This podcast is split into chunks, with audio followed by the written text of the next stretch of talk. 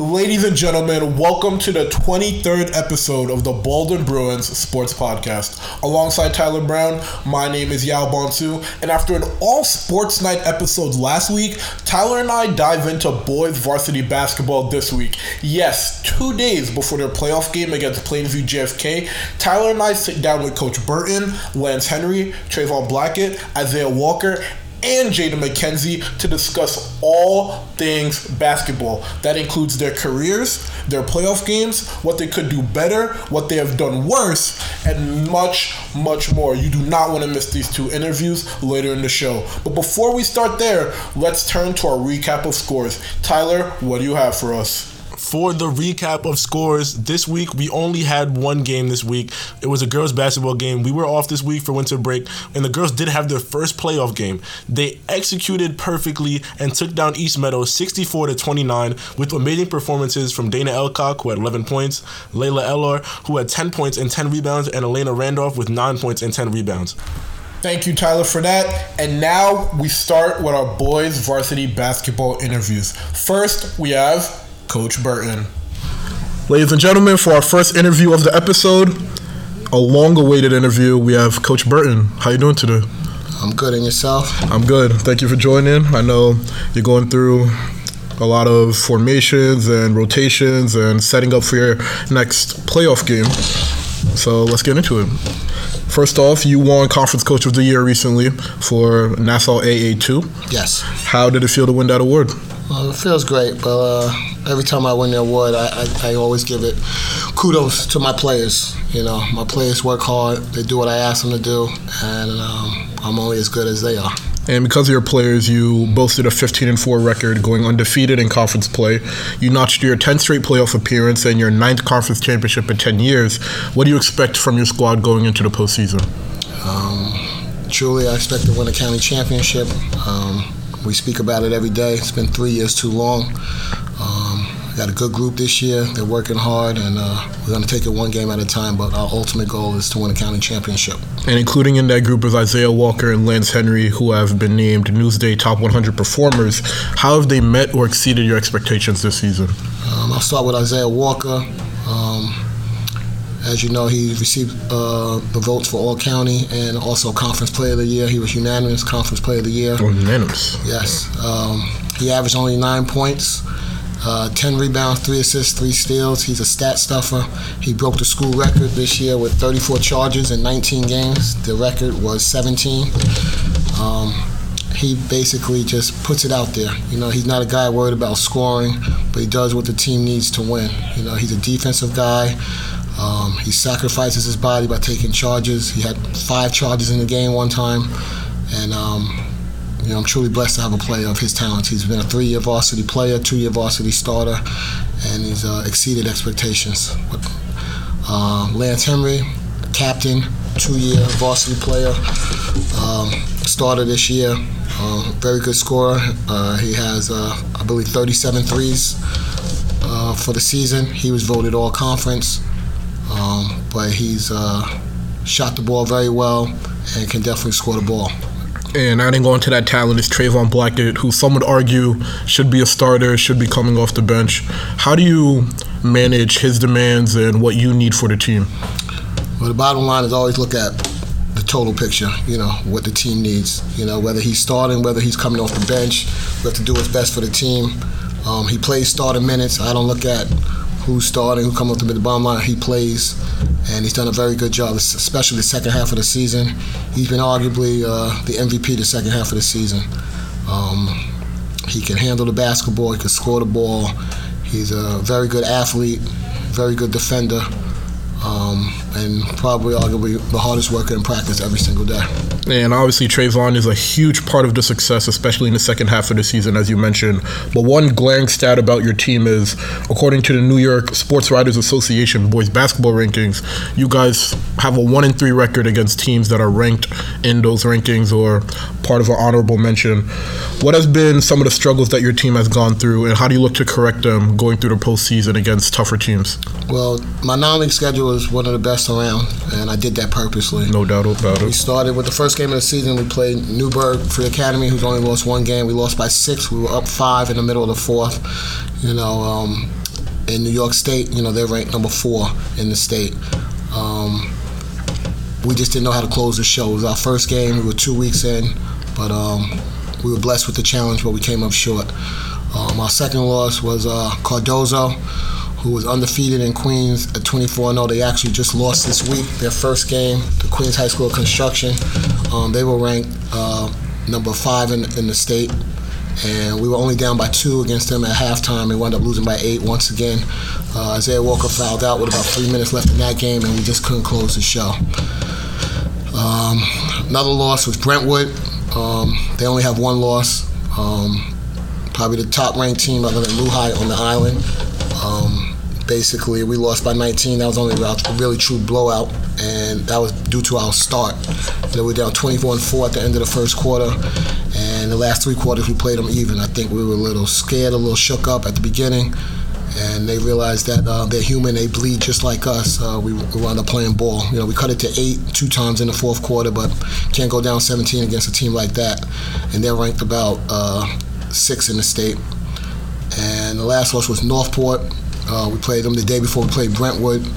Uh, we just got off to another slow start. We were down 18 with about 10 minutes left, and we wound up missing a shot at the buzzer that could have tied it. Another very good team, Northport. They only have one loss to Brentwood. Um, we were right there with them, but like I said, we got off to another slow start.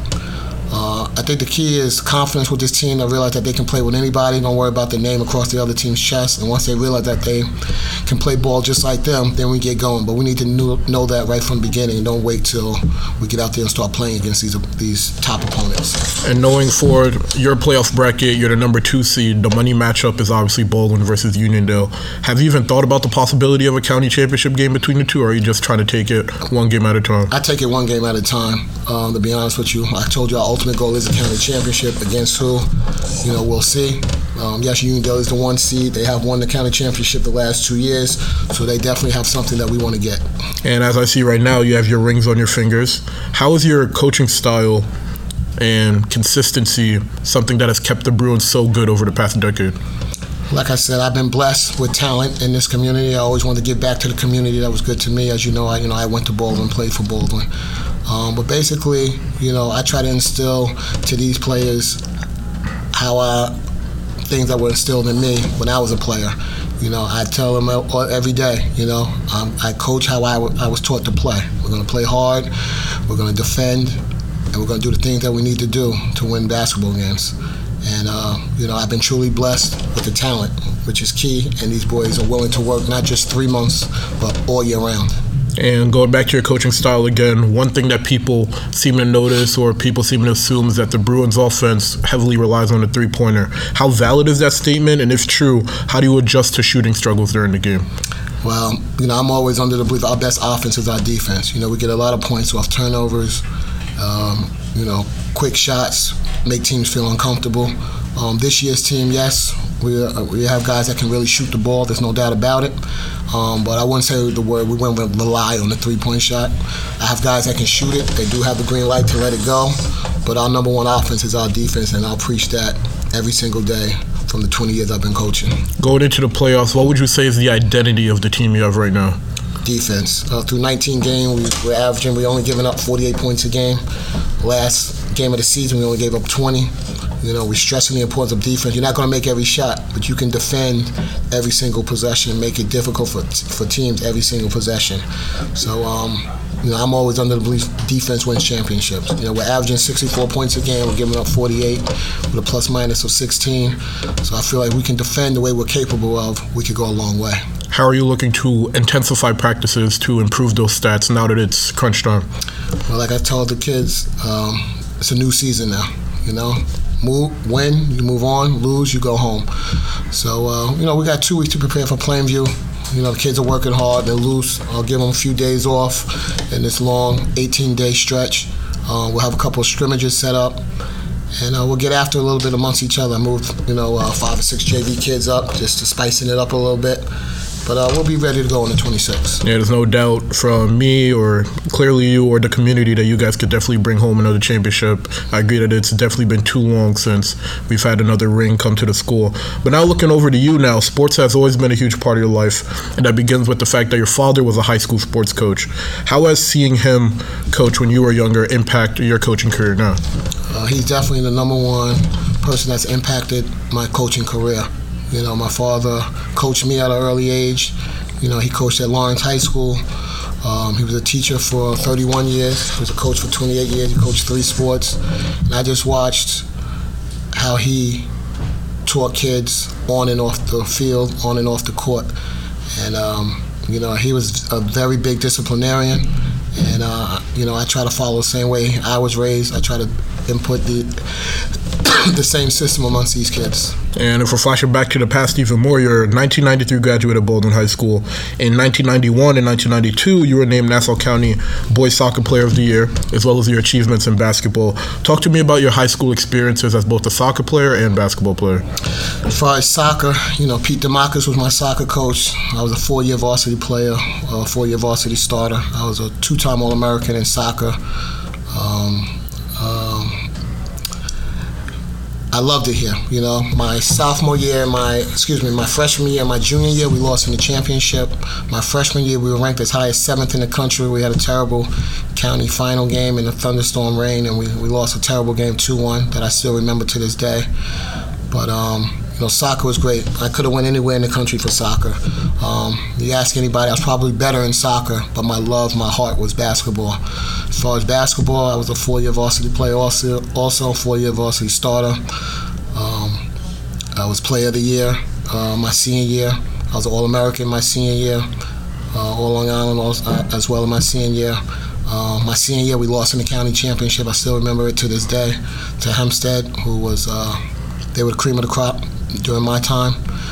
Um, Mr. Mike Cohen was my coach, who I took over for as a phys ed teacher and um, a coach. But I was blessed to get a, a, a, college scholarship to Hofstra University, where I played uh, four years at Hofstra. And then I was blessed to get a, I played one year in the ABA in Morristown, New Jersey. And I was blessed to get a soccer scholarship for my, pay for my master's at Hofstra as well. And obviously, anywhere or any school, you can find multi sport athletes, but to find a multi-sport athlete who is both successful at the highest level for both the sports is pretty much unthinkable. How did you manage to have such a high commitment to both of these sports while obviously juggling your schoolwork, your family, extracurriculars, and anything of the sorts? Well, to be honest with you, you know, I have to thank my parents. Both my parents were both educated. My mother at John Adams High School for 34 years. And like I said, my father at Lawrence for 31 years. You know, they preach education first. So if I wasn't doing my, what I was supposed to do in school, there was going to be no extracurricular activities. Um, but time management was key, you know. But like I said, I was raised a certain way where I knew that I had to handle my business and get my priorities straight in order for me to be successful in the classroom. That was first as well as be successful on the field or on the court, which was second. And when you graduated, going back to soccer now, you were named the 20th best incoming college soccer player by the Soccer News. Did the amount of pressure and expectations attached to your name make it hard to perform at the Division One level? Not at all. I was always under the, the, the temperament of I never feel pressure. You make the pressure. You know, I took all the stuff to a, to a level head. You know, I never let it get to me. I always knew I had to keep working to get better and better. I always knew that somebody out there was better than me, and if I wanted to be as successful as I was, I knew I had to work every single day at that craft. And back at Hofstra, you were named the quote unquote oldest rookie of the year. Where did that nickname come from? I'm guessing because you're a graduate student and considering you got a scholarship at that time, you still were dominant anyway. So basically, like you said, you know, I played four years of basketball. I graduated, and I, I got my master's at 23 years old. The soccer coach had always wanted me to play both during my tenure at Hofstra, but um, I felt playing for Jay Wright, who who's now a successful coach at Villanova, with his time commitment and demand, it was just too much. So I never even thought about playing two sports at the same time at Hofstra. So when I did finally say okay, um, I was a little scared to be honest. I hadn't touched a soccer ball in five years. So all that summer, I got myself a trainer and I worked my butt off because I had never been a failure, and it was a big thing for me going back to the sport that people thought I was best at. So I, I worked my butt off, and sure enough, you know, I wound up being the oldest rookie of the year. And also with that, in the American East, the conference that you played with, you ranked third all time in assists and steals for Hofstra. So in those years, how did those awards, accomplishments, and experiences impact the player and coach that you are today? like I said, you know, I just worked my butt off every single day. And, uh, you know, I had goals of going to the NBA, and I said if I wanted to do that, I had to work. I had to be different. What made me different? I was only five eight. What you know, I was at a mid to low level Division One school. You know, I had to be noticed so I had to continue to work as hard as I could every single day. So um, I just said I'm just going to do what I have to do, do the best I can, and uh, you know God will put me in a place where I was. And you know, unfortunately, I didn't make the NBA, but I did get a look at the ABA. And I played in the ABA for one year for Morris Revolution in Morristown, New Jersey, and uh, still hold a record uh, for most assists in a game at 18 most assists in a game uh, third all time, which I'm very proud of. After playing in the ABA, you had the opportunity to play professional basketball in Germany. Why did you elect to teach and coach and impact the younger generation instead of being a star on the court? To be honest with you, um, number one, the distance. Uh, number two, financially, I wasn't sure uh, how much I was going to be paid over there. And lastly, you know, I wanted to give back to a community that was good to me, and I wanted to follow in my father's footsteps. And knowing that you're a coach, you are right now the boys varsity coach. You're a former girls varsity soccer coach, former girls varsity badminton head coach, and a former JV baseball head coach. How have you overcome some of the struggles and hardships that coaching all of these sports come with right now? It's tough. You know, you deal with a lot of different personalities. Um, you deal with a lot of different ups and downs. But one thing that I learned as being a coach, I was going to coach every team, every level, every gender the same, you know, um, and put forth 110%. Whatever sport I was in, whatever season I was in, I was going to do. And when I felt like I couldn't give 110%, that's when I knew I had to let it go a little bit. Coaches, though, unlike players, they they don't only focus on the sport during the time that it's being played, but rather all year long, like who's coming in, who's leaving. How did you juggle thinking about basketball during the season and not thinking about it when you were coaching soccer? Well, I was always number one to that sport in which season I was in at the time. But to be honest with you, you know, basketball is my first love. Basketball, we did uh, 12 months a year, but I have good people around you. You know, I'm only as good as my help. I have a great assistant coach, John Henry, who uh, has been with me for the last 10 years, and none of this would be capable of getting done without the help of him. So I knew when I'm in soccer and I have games and practices, he's running the open gyms.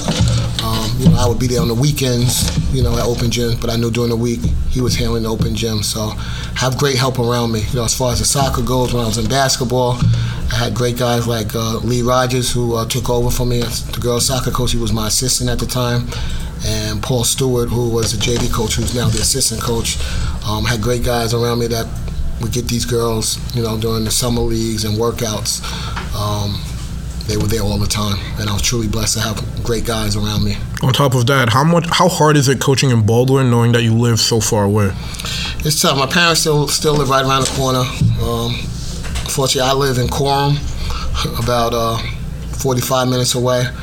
So it's tough, you know. Um, I've been truly blessed with a lady who's been very, very uh, supportive and understanding of the time and hours that I put in into the sport and know that, you know, this is why I do it for the love of the game and the love of the kids. But it's been tough. It's very long hours, you know, dealing with you know late practices if there's sports night in the gym, etc. Um, it's pretty tough. But um, as long as I love it, as long as I'm going to give 110%, I'm going to keep doing it. And previously, you talked about your dad and how him seeing him coach it inspired you to be the person you are now. But who else throughout your coaching career or playing career has served as either a mentor or somebody that you look to in times of distress? Well, um, I can say God bless his soul. Butch Van Breda Kolff, who coached in the NBA, coached the Lakers, coached uh, Wilt Chamberlain. Um, he actually taught me how to be a true point guard. In high school, I was just faster, quicker than everybody. I beat everybody down the floor you know, he actually taught me how to read the game as like the quarterback of the team. I can honestly say that he was my coach my freshman year at Hofstra. He recruited me for the last two years before I made my decision. And after that, I can honestly say Jay Wright, who I'm still very close with to this day, um, coached me the last two years at Hofstra. He's been at Villanova ever since. Um, he's guided me, uh, paved the way for me. And lastly, my AAU coach, Gary Charles, who actually lives in Baldwin. Um, he's been like a second father father figure to me as far as the coaching, and I could go to him anytime I wanted to. And I've been truly blessed to have these type of guys around me throughout my my tenure. Knowing that you've gained all these lessons and experience, what is the biggest lesson you want your players to learn from you, not only on the court but off the court as people? To be honest with you, you know, I just want them to aspire to be whatever they can be and do things the right way. You know, um, and realize to achieve your goal, either on or off the court, you got to work hard. You got to give 110%, no matter what it is, and don't tell anybody, don't let anybody discourage you from reaching out your goal. Can you tell me your favorite moment, whether it was a play as a player or a coach, that you've experienced in sports? My favorite moment as a coach was probably in 2008 when we won the Long Island Championship against NBA star Tobias Harris. We were big underdogs, and that was the first time Baldwin had won a Long Island championship. First time I had won a Long Island championship, and we were going upstate. As a player, could truly say in high school at Baldwin, we played at Lawrence, and I had scored my thousand point at Lawrence in front of a packed crowd at the school where my father coached at. So it was great to do it in front of my father and all his uh, peers. That was a great moment. Is it safe to say that that 2008 championship was your favorite championship yet? Everyone's been great. All three have been great, to be honest with you. But that one was truly special because that was the first one ever in Baldwin history and the first one that I have ever had.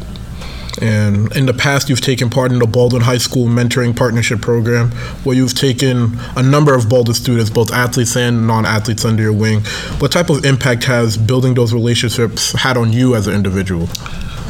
Well, to be honest with you, I'm all about helping kids. You know, you know, uh, staff, faculty, even some of the student body has made fun of me. At one point, I might have had maybe nine mentees at one time. You know, I just love to build a rapport with kids and just let them know that I'm there for them through hard times and good times. And um, sometimes they need somebody to talk to other than their parents, and uh, I'm all about that. And obviously, your biggest goals of the season on the season is to win a championship. However, do you have any personal goals that you look to achieve, whether it's when your time as a coach comes to an end? Well, I've gotten numerous accolades, but to be honest with you, I'm all about team. Maybe once I retire and I look back of all the personal things I've accomplished, you know, I'll probably be very proud. But to be honest with you, every year my goal is team oriented about how far can this team go and can this team set the next standard. We won three Long Island championships. I've lost in the state semifinals three times. What team can can make it to the state finals? That's the ultimate, ultimate goal now. For my last question, 2008 championship, 2012, 2016. If you do the math, 2020. Why can this team win a championship? This team has everything that you could ask for to go upstate. We have depth. We have team chemistry. We have speed, we have quickness, we have size, we have athleticism. Um, they're like a sponge. You know, I feel like these kids will go through a brick wall for me, which I love. Um, and they truly love the game, and I think they realize what's at stake. But we have to take it one game at a time. And your first playoff game, I believe, is February 26th. Wednesday. Yeah, Wednesday, 7 p.m. Yes. And it's going to be here, Baldwin High School. Finals at Baldwin against Plainview. So please come out. I know uh, all of Nassau County will be there, but uh, uh, you know, please get all the students out. You know, um, I love our crowd. I love our fans. You guys get us going. You definitely get me going. I love it. All right. Appreciate you being on the show, and go Bruins. I appreciate it, guy. From the coach to the players, now we have Jaden McKenzie, Lance Henry, Trayvon Blackett, and Isaiah Walker. For our second interview of the episode, we have four players from boys varsity basketball. We have Trayvon Blackett, Isaiah Walker, Lance Henry, and Jaden McKenzie. How you guys doing today?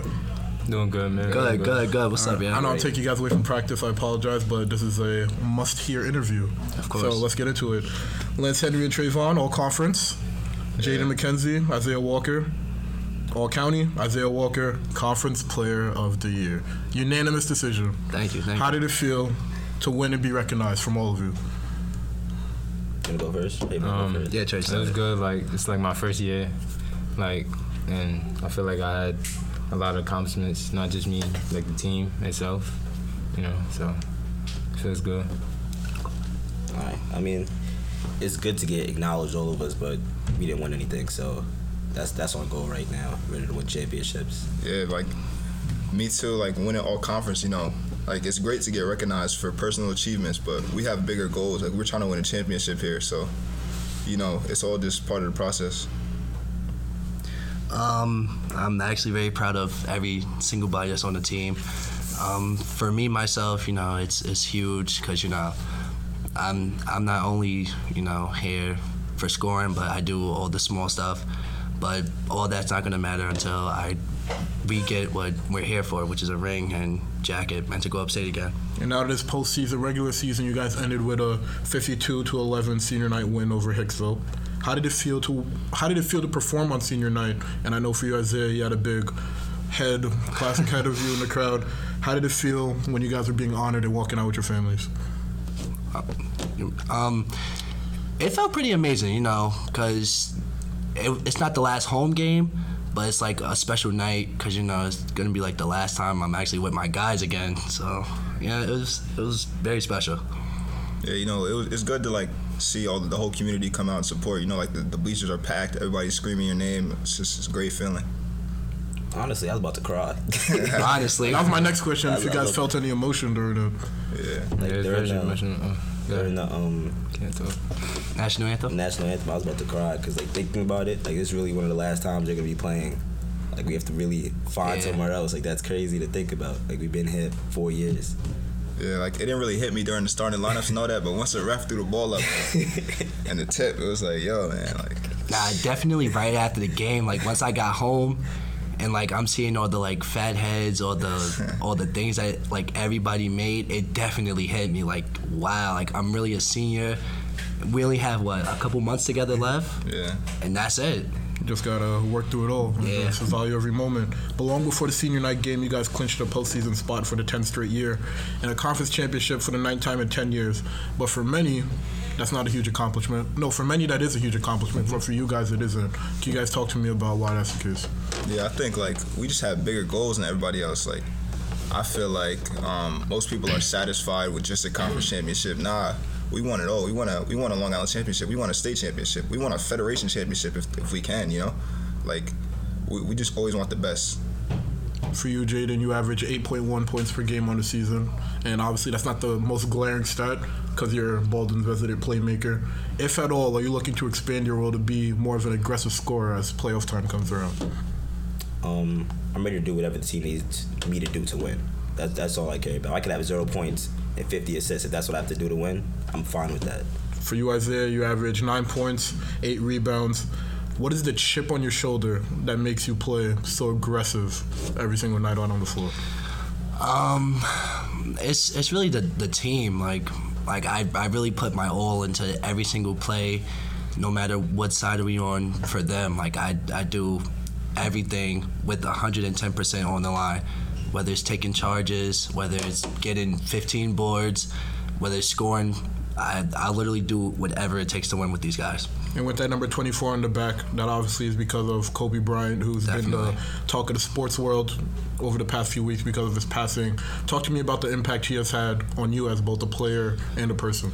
Um, as a player, I looked up to Kobe since I was young. Like every jersey I have filled in my house, you would see the number eight, probably like at least 12 times. You'll see 24 a couple times. Like Kobe just been a huge inspiration for me. And then on and off the court too. Off the court, he's he's a great role model. You know, great father. He's great for the place of LA. And um, I think like hearing about his death, like it, it definitely did hit me because we had a game that same day, but you know I had to just play through it because it's like, what would he want us to do? He would want us to go out there, put 120 percent now into every single play. We got the win too. That's that's definitely yeah. That's that's what he meant to me. How did the rest of you feel playing a game on the same day that the passing happened? Was it tough at all? Emotional? Um, I, I'll say it was tough. Like not even just for us, like for other people who like play basketball and who recognize him as a role model. Like it was tough, but like he said, we got to get through it and get the dub for Kobe. And for you, Trayvon, you averaged 7.1 points per game this season. But similar to Eric Manigault last season, you come off the bench. Most people think you should be a starter, but Burton obviously has another agenda. How do you feel about that, knowing that you want to be a starter, but at the same time, you are the first guy off the bench that the team needs to rely on? Um, honestly, like I feel like coming off the bench, I help the team more, pick it up, you know, do like all the dirty work, and like it's about like still like playing starter minutes or like just helping the team out like all around basically. And Burton, in the last in, in his interview, he mentioned that you are the MVP in the second half of the season. How do you look to up your game as the postseason comes around? I'm just you know just keep doing what I'm doing, help the team out, looking to go farther. And Lance, for you, you are pretty much another scorer alongside Kamani that the team could turn to at any time. When you're shooting, when you're having bad shooting nights, whether it's mid ranges, three pointers, how do you combat that and lift your head up to keep performing at the level the team wants you to be at? You know, something Burton always tells us, me and Kamani, is like every time we shoot the ball, he feels like it's going in. So it's just that that trust that he has in us, that green light that we have to just keep shooting, because we know like eventually that shot's gonna fall. And Jaden, as a playmaker, how do you keep going back to Lance even after, let's say, he misses three straight shots? How does that make you feel? How do you just keep going, knowing that, you know, that might either not fall because he's been having a bad day, or might he might finally get one? I mean, my confidence in all my teammates is maxed out completely. I know if they miss if they miss three shots in a row, he's not missing the fourth one. Like I, I know sometimes you might not do great, great in the first half, but I know second half they're making every shot and that's it. And knowing that Lance and Isaiah are both the Newsday top 100 players on Long Island, did that up your, did that up your expectations for them going into the season? Um, no, Not at all. You didn't see it as. my, my expectations for them were already at the top. There was it was no more. And for all of you, I believe, were all of you on Vars last year? Mm-hmm. Yeah, all of you were on Vars. And last year, your season ended in the semifinals to Port Washington. How does that make you feel now, knowing that you get another shot at, the, at a championship? Um, the way it makes me feel now, it put like fuel inside of me to like use that. Like last year, we came up short with a very talented team, but this year now we don't have to like rely on just one or two people. We have like a whole set. Everybody knows who do what best now. Um, we we have what it takes to go all the way. We definitely have what it takes. So I think you know having one more shot at this is a good opportunity with the squad. Um, I think losing those losing that game taught us how to lose. We understand how to lose. Now we're, we're finished losing. We're ready to win. Now, looking at your regular season, against conference opponents, you guys are undefeated, point differential of plus 258. But against teams ranked in the New York Sports Writers Association boys basketball rankings for the state, you guys hold a point differential of negative 27 with a 1 in 3 record. What has been your struggles against these top teams, and how do you look to fix them going into the postseason? Well, honestly, I feel like every game that we lost was a winnable game. Like we did not, we didn't lose to any teams that, that we felt were better than us, and that's that's a big statement because basically all the teams we lost to were in the top ten in the state. So honestly, it's just we just have to get off to better starts, you know. So like like we would get ourselves into a hole and then like go on a crazy run and then just come up short. So we just have to focus on getting to better starts. So you have Newburgh Free Academy, I believe, Cardozo, Brentwood, and I believe Northport was in there as well. Yeah. How's the fact that you guys have such a tough non-conference schedule, non-league schedule, help you guys as you get closer and closer to playoff time? Um, I feel like it's just like preparing us for like higher stakes and like just showing us like just out of our conference, not even just in our, our conference, like there's other teams out there that's like that we will have to like work together as a team to get past and like motivate us to get to that next level. And at the beginning of the season, according to the same rankings, you guys started unranked, went to 15, then 14, then 9. You peaked at 7, and then went to 15, and then finished the season at 13. Do these rankings at all mean anything to you? I don't think um, they mean anything, honestly. Because at the end of the day, if you put anybody on that list in front of us in the playoffs, we're gonna kill them because we just we're just built different like that. And speaking of your practices, do you expect them to get more intense, knowing that it's playoff time? They definitely already have like just yesterday bringing up all the JV guys, they definitely bring a different level of intensity. You know, yesterday in practice, we probably set records with the way we were shooting in our drills and stuff like that. So, you know, definitely in the playoffs is something to look forward to. Going back to the previous question, you mentioned that any team in front of you, you have the confidence that you could beat them. What is it that you guys as a team bring to the table that separates you from other teams in Class A? hard work one thing we bring hard work and just being able to play as one unit. You know when i have jay next to me kamani lance Trayvon, and the starting rotation with me and we're all just clicking together there's nobody at all that could stop us. Nobody. With that game plan, though, when people like Kamani and Lance, the shooters on the team, are cold, how did the game plan switch to get you and Trayvon the ball more? um you answer Yeah, let me answer. okay The game plan doesn't switch. We don't have a, a game plan where it's like they have to score. We could all score equally. We're all capable of all dropping 15 a night. It, it's So is it because you guys have such an even distribution of talent that you don't really find yourself doing a bunch of in-game adjust- adjustments? No, we Exactly, definitely we do in-game adjustments, but it's just like if if one person's off, the whole ship doesn't sink. All right. yeah okay. What would you say? What would you say is the identity of your team? Well, defense, honestly, Same thing Burton said. yeah, like yeah our defense. he definitely takes pride in that he I believe you takes pride in guys average 58 points per game against opponents. No, no, you average 67 points a game against opponents, and you only allow 58 points, which is one of the top averages in the in New York State. Okay. What do you guys have to say? What do you guys have to contribute to that? Um, I'm just saying, like, we work on defense every day in practice, probably harder than every other team in the state. Um, I feel like we probably got the best defense out there, to be honest, And is it because of that defense that you guys strongly believe that you can bring a championship back to Baldwin? without a definitely. doubt. Definitely, definitely. Looking at your bracket, though, you guys are the number two seed, and if the stars align, you guys will be facing Uniondale in the Nassau County Championship. Have you guys given any thought to that potential matchup, or are you just trying to take it one game at a time? I mean, honestly, to us, it's just another game. It's just another, just another jersey that we had to get past, another stepping stone to get to the championship. You know, You guys haven't given a single thought to that potential matchup at all. You guys have no feelings towards it. Right now, we're worried about Plainview, and that's that's it. Yeah. We're not, we're not we're not looking at Uniondale right now. Adding on to that, you guys, your season has had definitely more ups than downs. Regardless, what are some of the moments that made the team stronger, both on the court and off the court? Um, That's a good question. probably like some of our like tougher opponents, like probably like Northport, Brentwood, and like when we was like down and like a lot, and we had to like fight together and like actually work as a team to like find ways back into the game. Yeah, I definitely. Yeah, that that Northport game, I think that really like, cause we were down what, We was down, eighteen? yeah. like 20, 20? in the fourth Almost quarter. 20 In the fourth, yeah, and we oh nah, the St. Dom's game on Christmas. There we go. I was there. That, that that was game, the best game that game right there, is what really brought us together. Yeah. Like that game really showed that you cannot count us out at all. Don't matter what quarter it is. Don't matter how bad we start. Don't matter how many shots are not dropping. You cannot count us out because defense definitely wins game. And that St. Dom's game proved it all.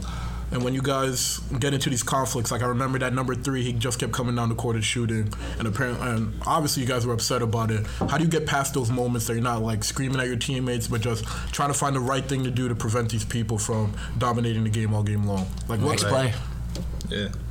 Honestly, and that, that just comes down to leadership. Like every single time we get into one of those situations, one of us steps up, we all huddle up and we talk about it.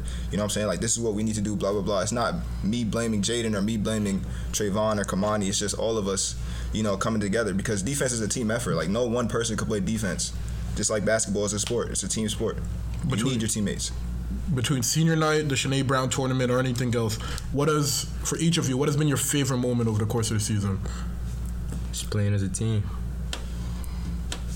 Um, I think I think the Sinead Brown tournament. Yeah, that, that that, was- tournament that was was so that tough. tournament, The atmosphere, not even the home ble- the Nah, home yeah, the bleachers home were and filled, away. and the away. Nah, so that, honestly- that atmosphere hits so different because especially when the crowd is in the game, like you just feed off of it, and it just makes you just go like so much harder. And I feel like that fourth quarter, like That Everybody have been the was in the game. in my life. Everybody was in the game. The crowd was in it. The bench was in the game. The bench was in it. You could barely hear Bird. So that, that's how you know it was very loud in there. I remember in like the, the, the third or the fourth quarter when we first took the lead back, and then the next mm. possession, Isaiah came down to take a charge, and the whole crowd Nah, went crazy. Like, we were going- I think I that felt a tear or something, bro. That, was so that atmosphere was was none other. It's hard You, watching you that could film. never imagine something like that in high school. Would you say that St. Dom's game was your best game of the season? Definitely. Definitely, yeah. And although you guys only lost four games, what has been your worst game of the season, and what did you learn from it that you will take into playoffs? I think Definitely Brownwood. nah. The No, first no, no. game. That was our That worst. first game. The first, First game, against we def- Newburgh. we definitely could have. Hey. Uh, I feel like the first game First game, because I just that was like such a just, winnable game. yeah, So, that, that game. like we just didn't like. we just got lazy. Like It was Uh-huh. right It down the was, It was two stretch. weeks into the season. It Yeah. was early. And you guys aren't in. You guys weren't in the best of shape as you guys are right now. Nah, I wouldn't say shape was a problem. It was probably it's probably more like our chemistry actually. Yeah. Execution too. Yeah. Like Yeah, right, right down the stretch, we were up one, and then fell short by what, four, eight that game. That's not. What did you learn that you could take into the next game and the next game after that? Is it just like playing together as a team more? Is it is it experience that you needed to really put that game away? Um, we just needed to play experience. So I, yeah, I guess that's experience. Playing together more, building chemistry. We all know what, he, what we all do best now, better. We we have more confidence in each other. That's that's all we really needed. And not only do you guys have confidence in yourselves, you guys obviously have confidence in Burton as well. How has Coach Burton served as a father figure for the, each of you over the course of your Baldwin careers? Um, I'll say he taught me like, like don't like be too hard on myself. Like, I used to be hard on myself. I used to like tell myself like I'm not good, and he's like telling me just work through it, work through it. Over the time, like I feel like I developed as a better player as I am now. Are there any lessons that the three of you learned from Burton that you could take with you, not only for the rest of the season, but beyond off the court as well when you're even done playing basketball? Probably just hard working, like on and off the court. Yeah, just like hard work beats talent. Yeah, like We beat teams that are supposedly better than us because we work harder than them. We play harder than them, stuff like that. I think I think the biggest thing Burton has taught me is, is accountability, because no matter what, no matter what, like like if you make a mistake, he doesn't want to hear no excuses. He doesn't want to hear you talking back.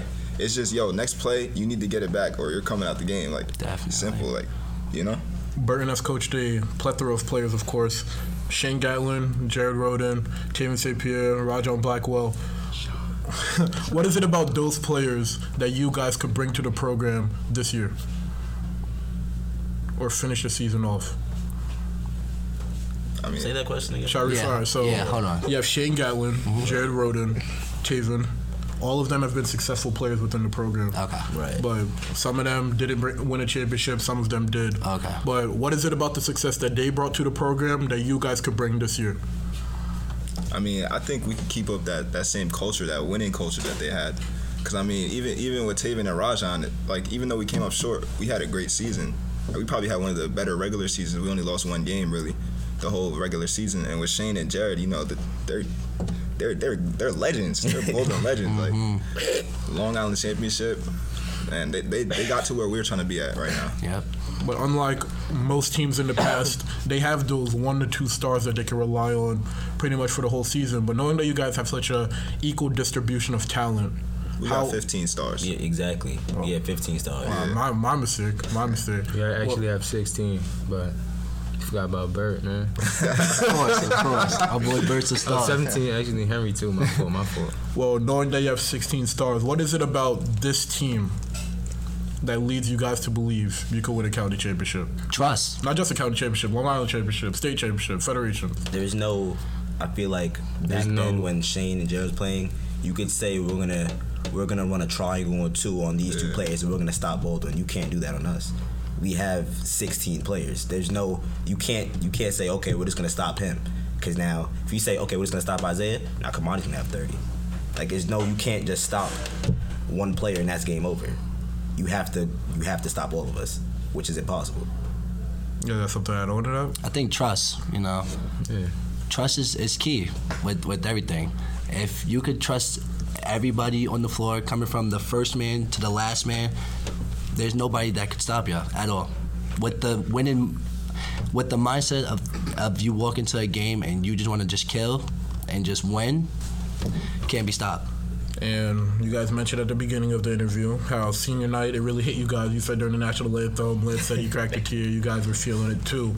That it wasn't your last home game, but last regular season home game. And next year, you guys probably will or will not be playing together. Mm-hmm. Beyond just playing in college, what are your immediate plans after the season? Whether it's a spring sport, trying to get your film up in AAU for scouts, or you're not looking at it, or are you just focused on the task at hand? Um, I definitely want to get through the season first, and then I'll see where my future heads on from here. You know, I don't want to rush anything too too fast. You know, I just want to go every second by second, day by day, and see how far I get. And as you guys are all seniors, what is it you will miss most about repping the blue and gold? Ooh, just putting on that jersey, man. I want to hear. I want to hear it from all of you. Just putting on that all of you. jersey is special. Yeah, and I'll go last, yeah. Just putting on a jersey is so I special. think those packed out games that that's what I'm gonna miss. That the crowd atmosphere. That's that's you, there's there's nothing like it. There's really nothing else. like playing. nobody like- else's gym sounds like Baldwin's gym. Yeah. One thing I'm gonna miss for sure, just getting that still, just hearing Burn and Henry yell, dunk the ball. like for real. Burton yells that. The team dinners too. Oh, the team dinners, man. The meatballs and mac. That's the team dinners. How do you guys want to be remembered when the final buzzer sounds? Whether it's in a loss Champions. or a win. Champions. Champions. Without a doubt, man. Champions. Losing's not an option. Definitely. Not an option at all. That ain't my vocabulary, man. What But- that mean? With greatness comes expectations, and with expectations comes pressure, and the pressure's on for all four, all 16 of you, I should say. 17. 17. Right. Should we say 19 because of the managers as well? So, all 19 of you. How does it feel to have all these people, not only in the school, but the whole town, in your ear about potentially winning a championship? Great motivation, man. Definitely. I mean, it it's it's motivation, but at the same time, we can't really listen to all the outside noise. Like we have to. Burton always tells us we got to play for ourselves, not play for people in the stands or in the crowd or outside. Uh, I think we lo- like we have no pressure on us. Yeah. We've lost enough. We understand what that feels like. We are ready to win. It's not everybody else ready for us. We are ready to win. We're we're, we're gonna win. What is the biggest lesson that you guys have learned over the course of your basketball careers? Um, you wanna go? No, I got it. Um, I think the biggest lesson I learned was to just keep on fighting through, even when you know I'm at my worst. You know, the past two years that I've been playing varsity, I went through tough losses with my aunt, and you know, like it's been hard, but like I just have to keep on playing through it. So I think you know, with the team that we have now, and with everyone you know, just always so hyped and motivated and ready to go out there and win. I, feel like I definitely learned a lot from that. Like it, it definitely built up how I, I am today, on and off the court as a man. And you mentioned the passing of your aunt. I'm sure all of you have gone through something over the past four years. But in those moments when your head is hanging low, who is it that each of you turn to for support? Each other, man. Each other and We always coach. just lift Yeah. each We other can up. always talk to coach about anything. Definitely. He already know. He already knows the right thing to say. It's like So the bond obviously expands off the court as well. Yeah. And that that alone will allow you guys to come together on the court and fight with your brothers, basically. Of course. So now, one of my last questions here. You posted it months in advance. 2008, Nassau County Championship. 2012, County Championship. 2016, County Championship. 2020 county championship. Yes, sir. Is that the is that the level of confidence that you guys have? Definitely. It's no confidence, man. It's, it's what's gonna happen. Definitely. Straight facts. All right. Is there anything you guys would like to say? Baldwin Bruins 2020. County champion, Long Island champion, state champion. Us right now, man. Just get get the Ready, size. ready for my jacket. Size small. All right.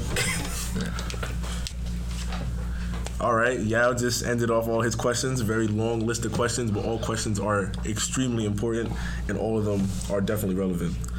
My first question for you guys is: As a whole, this season you guys have been playing a different type of basketball than you're used to. Last year you played kind of two-man game with Rajon and Taven, and even before that it was Rajon Nas, still two man ball, and that's when you guys were all playing as well. Well, maybe not all you guys, but Isaiah and Jane were definitely playing through both of those years. When did you guys get the message that this year is going to be a different style of basketball and a different play? Summer League, not gonna lie. Summer League, we definitely had to find out how to use each other as a team. You know, going Undefeated. undefeated, winning you every championship in every summer league we played. That definitely showed us what we could do. All right, all right. You guys definitely had probably one of the best summer leagues, easily the best summer league that you guys have had. You won a 31-01 0 run. You guys won three different championships, multiple highlights. I saw it all summer. Literally, I saw a nice little uh, oop Kamani through the U for like a game winner. It was pretty crazy. I don't. Oh, Trayvon, I'm sorry. I'm sorry. Shout I'm out sorry. Kamani. Yes, But it was pretty ridiculous. Uh, can you guys talk about the dominance and the greatness that you guys were, per- were portraying during the summer league? Um, I feel like we definitely built a lot of chemistry just from that summer. Not even just like from, no, actually like from like the first like couple games, like learned a lot about all my teammates now, and we know what we do best now. So Yeah, I mean, for for most of us, it was the first time of us like really playing major minutes or anything. Cause like me and Trayvon, we both came off the bench last season, and, like look where we are now. You know what I'm saying? Like Jaden, Jaden and Isaiah, like they, they they really showed us a lot. Like they were they were great leaders on the court. Yeah, definitely what Lance and Trey said. Um, you know, just being a leader for them too. It's been good to have them both. Definitely need them and everybody else. I love y'all all. 17. You guys, you guys are known as one of the best teams on the island for a few different reasons: the shooting ability, playmaking ability. Kamani Land shooting, Jaden playmaking. You have Jameer coming off the bench a little bit, you know, getting a little bit of minutes. and the overall effort you guys put in, like the hustle plays from Trayvon, all that type of stuff. You guys are definitely a huge threat because of the amount of talent that you guys have. But are you guys more of a threat because of the amount of talent or the way that you guys mesh all that talent together?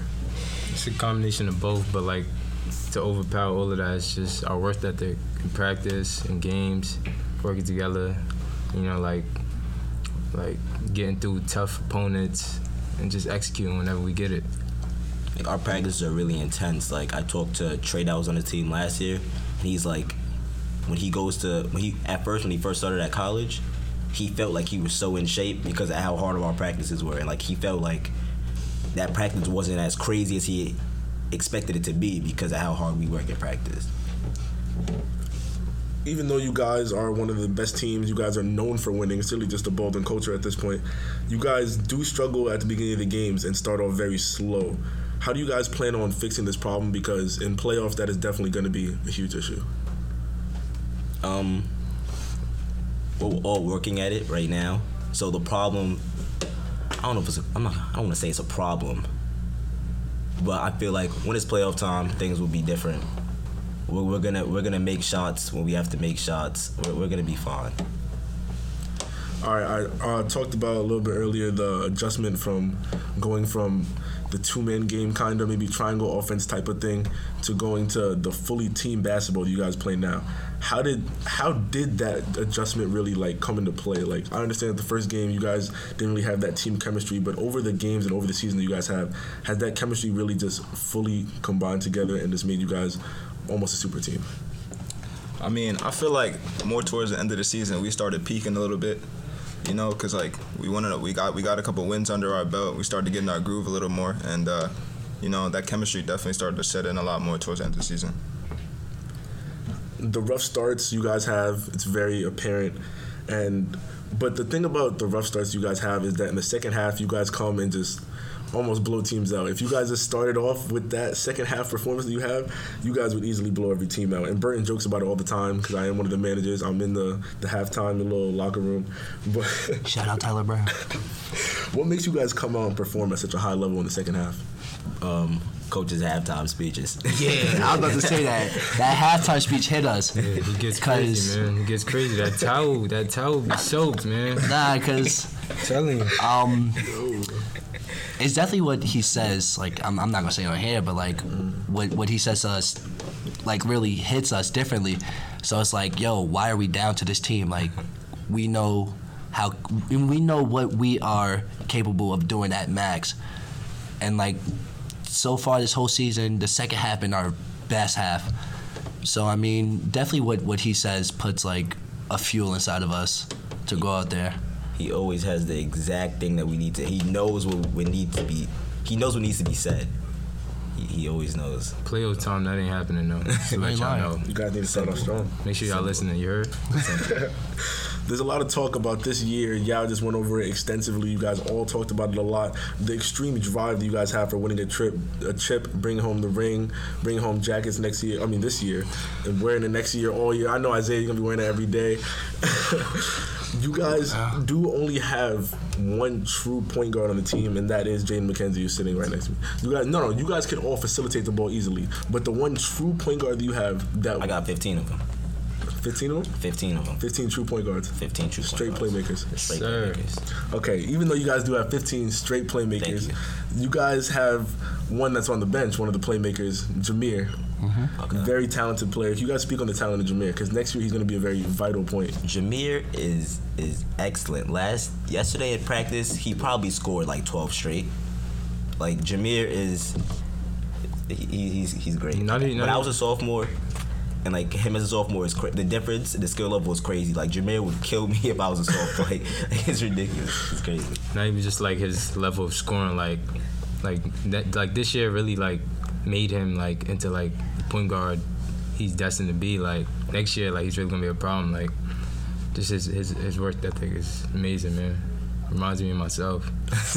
Um, Jameer is definitely a talented point guard, and he's only a sophomore. And the crazy thing is, Jameer is getting better every single day with us. Every single day. And he's, once Jameer gets his shot, I'm telling you, Jameer's gonna shock everybody. I'm telling you now, Jameer Stewart is going to shock everybody. Watch when I teach him how to dunk, man. I'm telling y'all. Hey, uh, Cause, my fault. Go ahead. nah, you go, you go. All right, but yeah, I mean, I don't know if y'all really know, but Jameer's my little cousin, so you know, like, I always like take him under my wing a little bit. You know, before the season, we used to get shots up a lot. Like, we used to always head to the gym like 6 a.m. in the morning before the season, and I- it's just great to see the hard work pay off. You know, definitely a hard worker too. He he definitely wants to come at you during practice. He don't care who you are. He don't care what Never grade you backs win. down. He You don't definitely wants to come at you. He don't care what grade you win. Uh, Jaden and Isaiah, Jameer's kind of in the same boat that you guys were in 10th grade. 10th grade playing on varsity, even though it's normally naturally for 11th graders. You guys were both, oh, actually, all three of you guys, I'm talking about Jameer as well. You guys all played behind iconic players for Baldwin, you know, great players. Isaiah, you played behind Taven and also Nazim. Jaden, you played behind Rajon for both the years.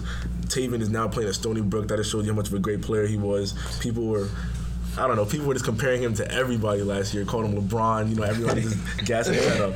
But can you guys talk about the process of earning your spots? Because your spots were definitely not given. You guys were put on the roster, but you guys definitely had to earn your spots and show your talent and your ability to work. Um, my tenth grade year on varsity, uh, it's like I remember like yesterday. I'm not gonna lie. Um, I was new to the school first off, and like just the whole switch of it, like how hard I had to work, and I had to just go ten times as harder as the next player just to just to earn some minutes. And you know, I I think that really like made me who I am now, cause like now I want to push everybody else that next level, cause I know you could tap into that person. It's it's definitely been a journey since tenth grade. It's, it's definitely a journey. Um, it, it was hard.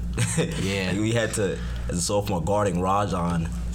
Like it was difficult. Just got his first D1 offer the other day. Like he's he's great. Like it was it was it was hard. It was hard work, but it all paid off. Definitely. The way that we're performing now, like it was worth it. Getting embarrassed in practice, Rajon hitting the three in your face, like Whew, nah, getting embarrassed. Getting, getting embarrassed was definitely a tough one in tenth grade too, cause like you're coming in, or me coming in new. I, I didn't know nobody, so I had Nas coming at me, I had Trey coming at me, Eric. Oh, I had everybody coming at me, and it's like, it's like Force you to work I, I had to, I had to accept it. And, you know, it's like, all right. So now that I got used to it over the time span, now I'm going at those same people who came at me to earn their respect. Who was the hardest player to guard two years ago? Because there was a lot of talent just scattered around. You had bigs like Definitely Trey. Nas. Nas. Yeah, Nas is Definitely If, Nas. if you get if if not if you score on Nas and you you say something afterwards, you try to trash talk. Nas Yeah. is, Nas is scoring ten points yeah, straight. Nas was definitely hard to guard. It's ten points straight. That, Not like it. like my No 10th grade or discussion. like Yeah, 11th 10th grade. 10th Oh, grade, 10th yeah. yeah, Nas. Nas What about, what about 11th grade? Stop it, bro. I, I think eleventh grade Taven. Taven, Taven. Taven, Taven was just oh. he was physically just bigger than that. Like he was just stronger, faster, bigger. He Taven would just go through us. Trayvon, I think you have something to say over here. You over here making a lot of Yeah, gestures and stuff go- like go that. ahead. Anything you want to say? Just shout out my man Rajon Blackwell. Oh, okay, okay. Now shout him out. Nah, but that's all I say, Rajon, man. He's nice, man. I'm sleeping my son. You heard me? Lance, you were one of the team's best scorers, obviously. I'm not sure about right now. I don't have the stats in front of me, but for a very long time this season, you have been the leading scorer. Uh, before it was around 16 points. Last time I checked, it was 13.3. How does it feel, and how do you handle the pressure of knowing that every time you step on that court, people are expecting you to score, and you know that you have to produce as well? honestly, I don't really feel that pressure. Like when I'm just on the court, I'm just getting to my spots because I know every time Jaden has the ball, I'm I'm gonna he's gonna find me and I'm gonna be open. My job's easy. He makes my job real easy. All, all I gotta do is sit there and make shots, really. So it's not like it's not like I'm I'm chasing points or anything like that. I don't feel the pressure for that, you know.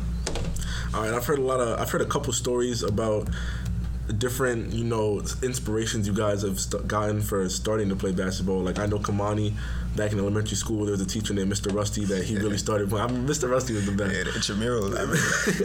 Mr. Rusty really got him into basketball. Can you guys talk about where you guys really got your starts from basketball from? Kobe. I, I've been watching him since I like that was the first player that I ever watched when I was little, and Is there anything specific that you remember from Kobe that you remember seeing? It's like, oh yeah, now I gotta pick up a basketball. 81 points.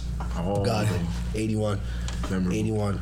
Um, but you know, I've I played football when I was younger, and then I, I was the greatest at it. I can't lie. Free court, man. You gotta play. But yeah, I, I mean, I, I was I was the greatest at it.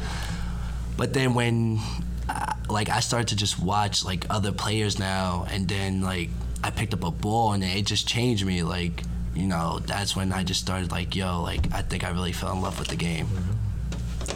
You know, Um, for me, like, I never really played basketball. Like when I was like younger, I was always like football, and then like, like I guess like I guess you could say like into my middle school year, like my brothers forced me to play basketball, and then like it just stuck with me. Like I just stopped playing football for a minute, but then like now I like basketball. Um, for me, I don't really have any younger siblings or really younger cousins, so everybody was always older than me, and it was whatever they were playing. I had to, I was forced to play. so they all were, were great at basketball. So it was Jaden's playing basketball, and they just started training me when I was young. Did you also play football like the rest of these guys apparently? Yeah, I, I was nice. my, Oh, my, yeah. my son Oh, Jay I was tough. remember, I My son remember. Jay was I tough. remember Brookside See. in the Highlights. I was- nice, nice little quarterback. My son Jay was I was- filthy. He I was was nice for like a fourth grade. Scrambles. Nah, nah, I was. Catch me in middle school. I was, I was filthy. I forgot about that too. I was filthy. What about you, I mean, for me, it was really my dad because my dad he he could tell stories about when he used to play all the time. He played D1 at Hofstra, and uh, like from from a young age, I've been playing basketball. I remember PAL. Me and Jaden used to go at it all through elementary school. We used to go at it. I, I hey man, I always used to win though. Don't don't let him Stop tell you it. different. Stop Don't it. him oh, tell Oh, hold on, hold on. I got questions it. left. I got questions Stop left. it. Come on, we can't be beefing right now. Okay. When it comes to senior night, you guys just played that a little minute ago. You guys were having. You guys were having all the fun in the world and taking it easy. Apologize, Trayvon. You guys were having all the fun, taking it easy a little bit. You know, you had people like Jameer playing more minutes than usual, really showing off his talents against his, against Hicksville. How did this feel knowing that this was your last, last regular season home game and that you guys can't ever get this moment back? um, very emotional, you know. Um, towards the end of the game, you know, once the team dinner happened, you know, we were all full of joy, taking pictures, looking at the posters, and then it's like after leaving the calf, like, you know, I, I look back and I'm like, wow, I really just played my last regular season home game with these guys, and it definitely hit me because you know, we've, I mean, me and Jay, I've been playing with, with Jay for uh, longer than high school. And, you know, me and Jay, I don't like, It's crazy. I, it's just crazy. I don't like, I can't put into words. Like, Jay, Dre, he had me come here. You know, we we had a bond that was just way deeper than sports. And then now that I'm with the rest of these guys, adding Trayvon, adding Lance, and the rest of the roster for like one last year definitely does hits hits a lot. Anybody else? Like once we once you leave the calf, you really like really start thinking like, wow, this is the last time I'm really gonna sit through this because we sat sat through a sophomore year, junior year, but like now that it's my turn to really hit, like I'm never gonna sit and watch senior day again. Like I'm never gonna. like, It's, it's crazy. Isaiah, me and you, we used to talk about this all the time. That final, final Instagram post. You know, you had the you had the little. Mamba out thing before the unfortunate passing of Kobe. We talked about it a lot. What do you guys think those emotions will be and the thoughts you guys will have when it comes to your final game? It could be county championship, could be states, federation, anything. Just when it comes to your final game, that final bus ride home, final walking out the commons, anything like that. How do you think those emotions will be for your final game? Hey man, I, I know it's gonna be celebration, so I'm not really worried about that after the game. Yeah, but- nah, it's it's I, yeah, like what Lance said, and then I feel like, you know, once hours go by and then like reality hits you again, it's like, wow, I'm going to hand in my jersey, my shorts, practice jersey, bag, and it's it's definitely gonna hit me like really bad. Like just even like have it pictured in my head is is definitely gonna hit me. Shit, This ain't, it ain't gonna hit me, man. I'm confident, confident myself, my team, my coaches, my family, everybody around me. That you know we going far, man. All of you guys have been a part of this Bruins varsity squad, and you guys have all went through the hardships and the failed attempts to bring home that county title and the varsity jacket. How hungry are all of you guys to really make sure you guys go out there and perform and bring it home? Dodge got this one. what we're, you know, we're, we're all ready to win, and not just for us, for coach, for Taven, Rajon, Tripp, everybody that's lost, we're ready to bring it home for them. And for Bert and Henry. Yeah, I mean, like, like every time I post something on like on like social media or something, all the alumni will text me, be like, "Yo, you got to bring home a chip," stuff like that. Like, like everybody stays around, everybody's rooting for us. You know, we, we got everybody behind our back. Like I just texted Shane like. Mm, like last month, like after I bring home my championship, I want some Colorado gear. He's like, he's like, "Oh yeah, I got you. Just make sure you bring it home." Like, Yeah, um, I definitely got off the phone with um, Taven, and you know, we we were just talking about it, and like, like, and then like I and then he told me he was like, "Yo, like, I I need you and everybody else to kill and like take it back home." And that's that's really the goal. Like that's all our mindset. Like we're going to bring it back. Like this is definitely the year. All right, now for all the people that are listening, if they've been to a Bolden game, they know what the atmosphere is like. It oh, doesn't matter if it's away, home. You guys have kind of like that Brooklyn Nets from last year kind of bench situation going on. I really enjoy it. You guys have Eli, the best Elijah teammates. Eccles. The bench is so Oh yeah, lit, bro. Best Eli. teammates. Yo, shout out to Eli. That man is lit. That man is lit. Elijah Eccles has the craziest celebration. The nice boom. Eli is and Kamara lit, boy. three. Eli Especially when is Keon lit. comes in the game. Oh, Keon yeah. every Shout out to Keon, too. It's a great thing. Who really like brought up these celebrations? That did this happen naturally? Like, what is the, what really started that? It's it's it's natural. Yeah, it came We- from them just loving their teammates. Yeah, we all just love each other. We read like we're always we're all happy to see each other like succeed. We all want to see each other make shots. Like, we're all. It's great. This is great. Trayvon, you've been looking at me awfully hard this interview. I don't know. Uh, it's okay. It's okay. I have a question just for you. All right. All right. Trayvon, you joke about this all the time in practice. Coach Henry, that's your pops, right? You joke about it. My Coach pops, man. Shout out. Henry, man. Coach Henry is the assistant coach, but he's not just the assistant. He is a coach. He plays a huge role in the game. He's always helping on the sidelines. He's one of the big men coaches, specializes in that. How has Coach Henry impacted you guys really throughout this experience? Um, honestly, like, like just like Bird, like he know what to say. Like, like, say I'm doing bad in the game or something, like I get taken out. Like Henry always put him to the side. Like he know what to say. Like while Bird coaching, you know, like if Burn gets it like messes up, Henry's always there. Just Henry, he know what he doing, man. Shout out my man Henry, man. Um, Henry's definitely a great role model because I remember my 11th grade year and sometime th- this year too. I remember when I would go to the free throw line and I would probably miss either one or two free throws. Like I would just be so down on myself. And then like Henry would talk to me on the side. He was like, "Listen, like don't worry about the free throw. Like just play through it." And you know, Henry has me, Trayvon, and the rest of the bigs go 110% every drill that he has with us. Like he, he's really the go. I'm not gonna lie. Shout, shout out to Henry, man. Shout out to Henry. Um, sometimes if we throw like a stupid turnover or something, if Burton screams at us, Henry will call us, and like he's Henry will see us put our head down because like it was our fault. he'll call us over, and he'll pick our confidence back up, and it's like it's, he's really important. Yeah, He's like really important. every time every time I come out the game or I, I miss a shot or something, first thing I do is sit next to Henry. He tells me exactly what I did wrong. He's like, "Yo, just keep shooting." You know, like every time you catch the ball, just know that it's going in. You know what I'm saying? Like Henry was a shooter back in the day. I don't know. I don't know. Yo, nah, Henry got the shoot. Henry got the ratchet.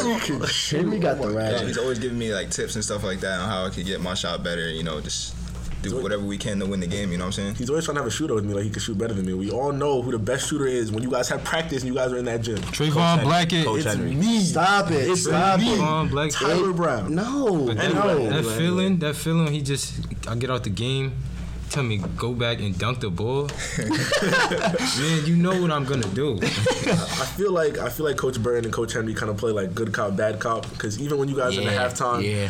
Burton will be screaming at you guys. What are you doing? Do this, that, this, screaming. And then right after he'd be like, Coach. And then Henry's nice and calm, mellow, gives that little chill factor. He's still telling you what to do. It still sticks in your head, but he's nice and calm about it. So how do you guys feel about that? What you guys don't know is in practice, you may think Bert is hard. Henry. Coach Henry oh, my practices Way worse. is way worse. Okay. We don't touch the ball half the practice. Coach, Coach Henry might say, no, no, no. Burton might say he might scream, do ten, do ten laps. Coach Henry is gonna tell you to calm. He's gonna say it calmly. He's gonna calmly say do 100. And it's gonna sound so nice and calm that you're like, you know what? I'm gonna do it. It's like it's just crazy. Like he says the most crazy stuff calm. Just do 100. It's, it's like, like what? Hashtag stations. yeah, the station work. Oh, yeah, nah, the station work gets me, man. It, it So gets all of us. station? Oh it gets all of us. But yeah, I'm Coach Henry. He's he's really like a great assistant coach. Like it doesn't get any better than Coach That Henry. stuff makes us great. like the extra work. yeah, them them drills he puts us through. When it's his turn in practice, I'm telling you, it, it makes us a lot better. Isaiah, we've been talking about this even almost this this goes back a couple of months actually. We've been talking about this. We've been waiting for this interview because you know it was gonna happen. This phrase has been going around since the fall season started. I know the phrase. It's gonna be a cold winter. Cold winter, It's gonna be a baby. cold winter. I know the phrase. Hashtag Zay Mustafa. Mufasa. Mufasa, he meant. It's gonna be a cold winter. Can you break down this phrase and tell me what it really means? Um, cold winter, right? Okay, so I came up with that over summer, and basically the whole meaning behind it is like it's going to get real cold for people. Like over the summertime, it was it was very chilly for every team we played, and bringing that on to the season. Like it's like oh like as soon as y'all come to some home games it's it's gonna be freezing it's gonna be freezing Real uncomfortable. Y- y'all gonna be real uncomfortable with that score We was always in Miami. Everybody else was in Alaska. But nah, man. Um, They you still know, are right now. Just to let y'all know. All right, now to close this out. Tell me what is exactly gonna happen this year. We're bringing it home. We're getting jackets. Getting a ring. 2020, baby. What a pair of interviews those were. I almost wish we had the whole rotation on the show, but we had other plans. But nevertheless, thank you to Coach Burton, Jaden, Isaiah, Trayvon, and Lance for being on the show. I wish you the best in your playoff run. Bring that championship home.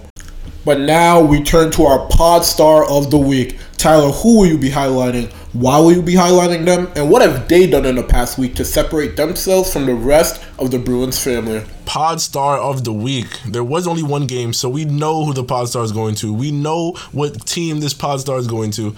Pod Star of the Week is Layla, who had a double double to take down East Meadow in a 64 29 win. Congratulations, Layla. And now we are reaching the end of this jam packed episode, but we can't leave you guys without some upcoming events. And our first upcoming event is February 26th. The two seeded boys basketball team will take on the seven seeded Plainview JFK team at 7 p.m. at Baldwin High School. And then on March 1st, our Lady Bruins take on Freeport in the semifinals of the Nassau County AA Championships. That game will be at 1:30 at Farmingdale State college. I just want to say thank you to everybody who is still listening. I understand and I know that this episode is extremely long, but I hope you guys enjoyed all the basketball talk between me, Yao, the coach, and also the players. Next episode will be packed as well because we do have an Elena Randolph interview for one of the episodes next week, and we all know that Yao will flood her with questions. So stay tuned and wait till next week.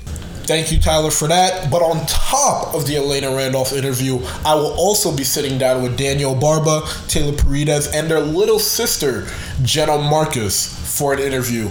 They'll be talking to us about sports night, their experiences, what to expect from Blues Boogie Fever, how the Little Sister program has gotten them closer together, and much, much more. You do not want to miss these two interviews. Keep supporting, keep spreading the word. Follow us on Instagram at Bruins Podcast, and we'll see you guys next week.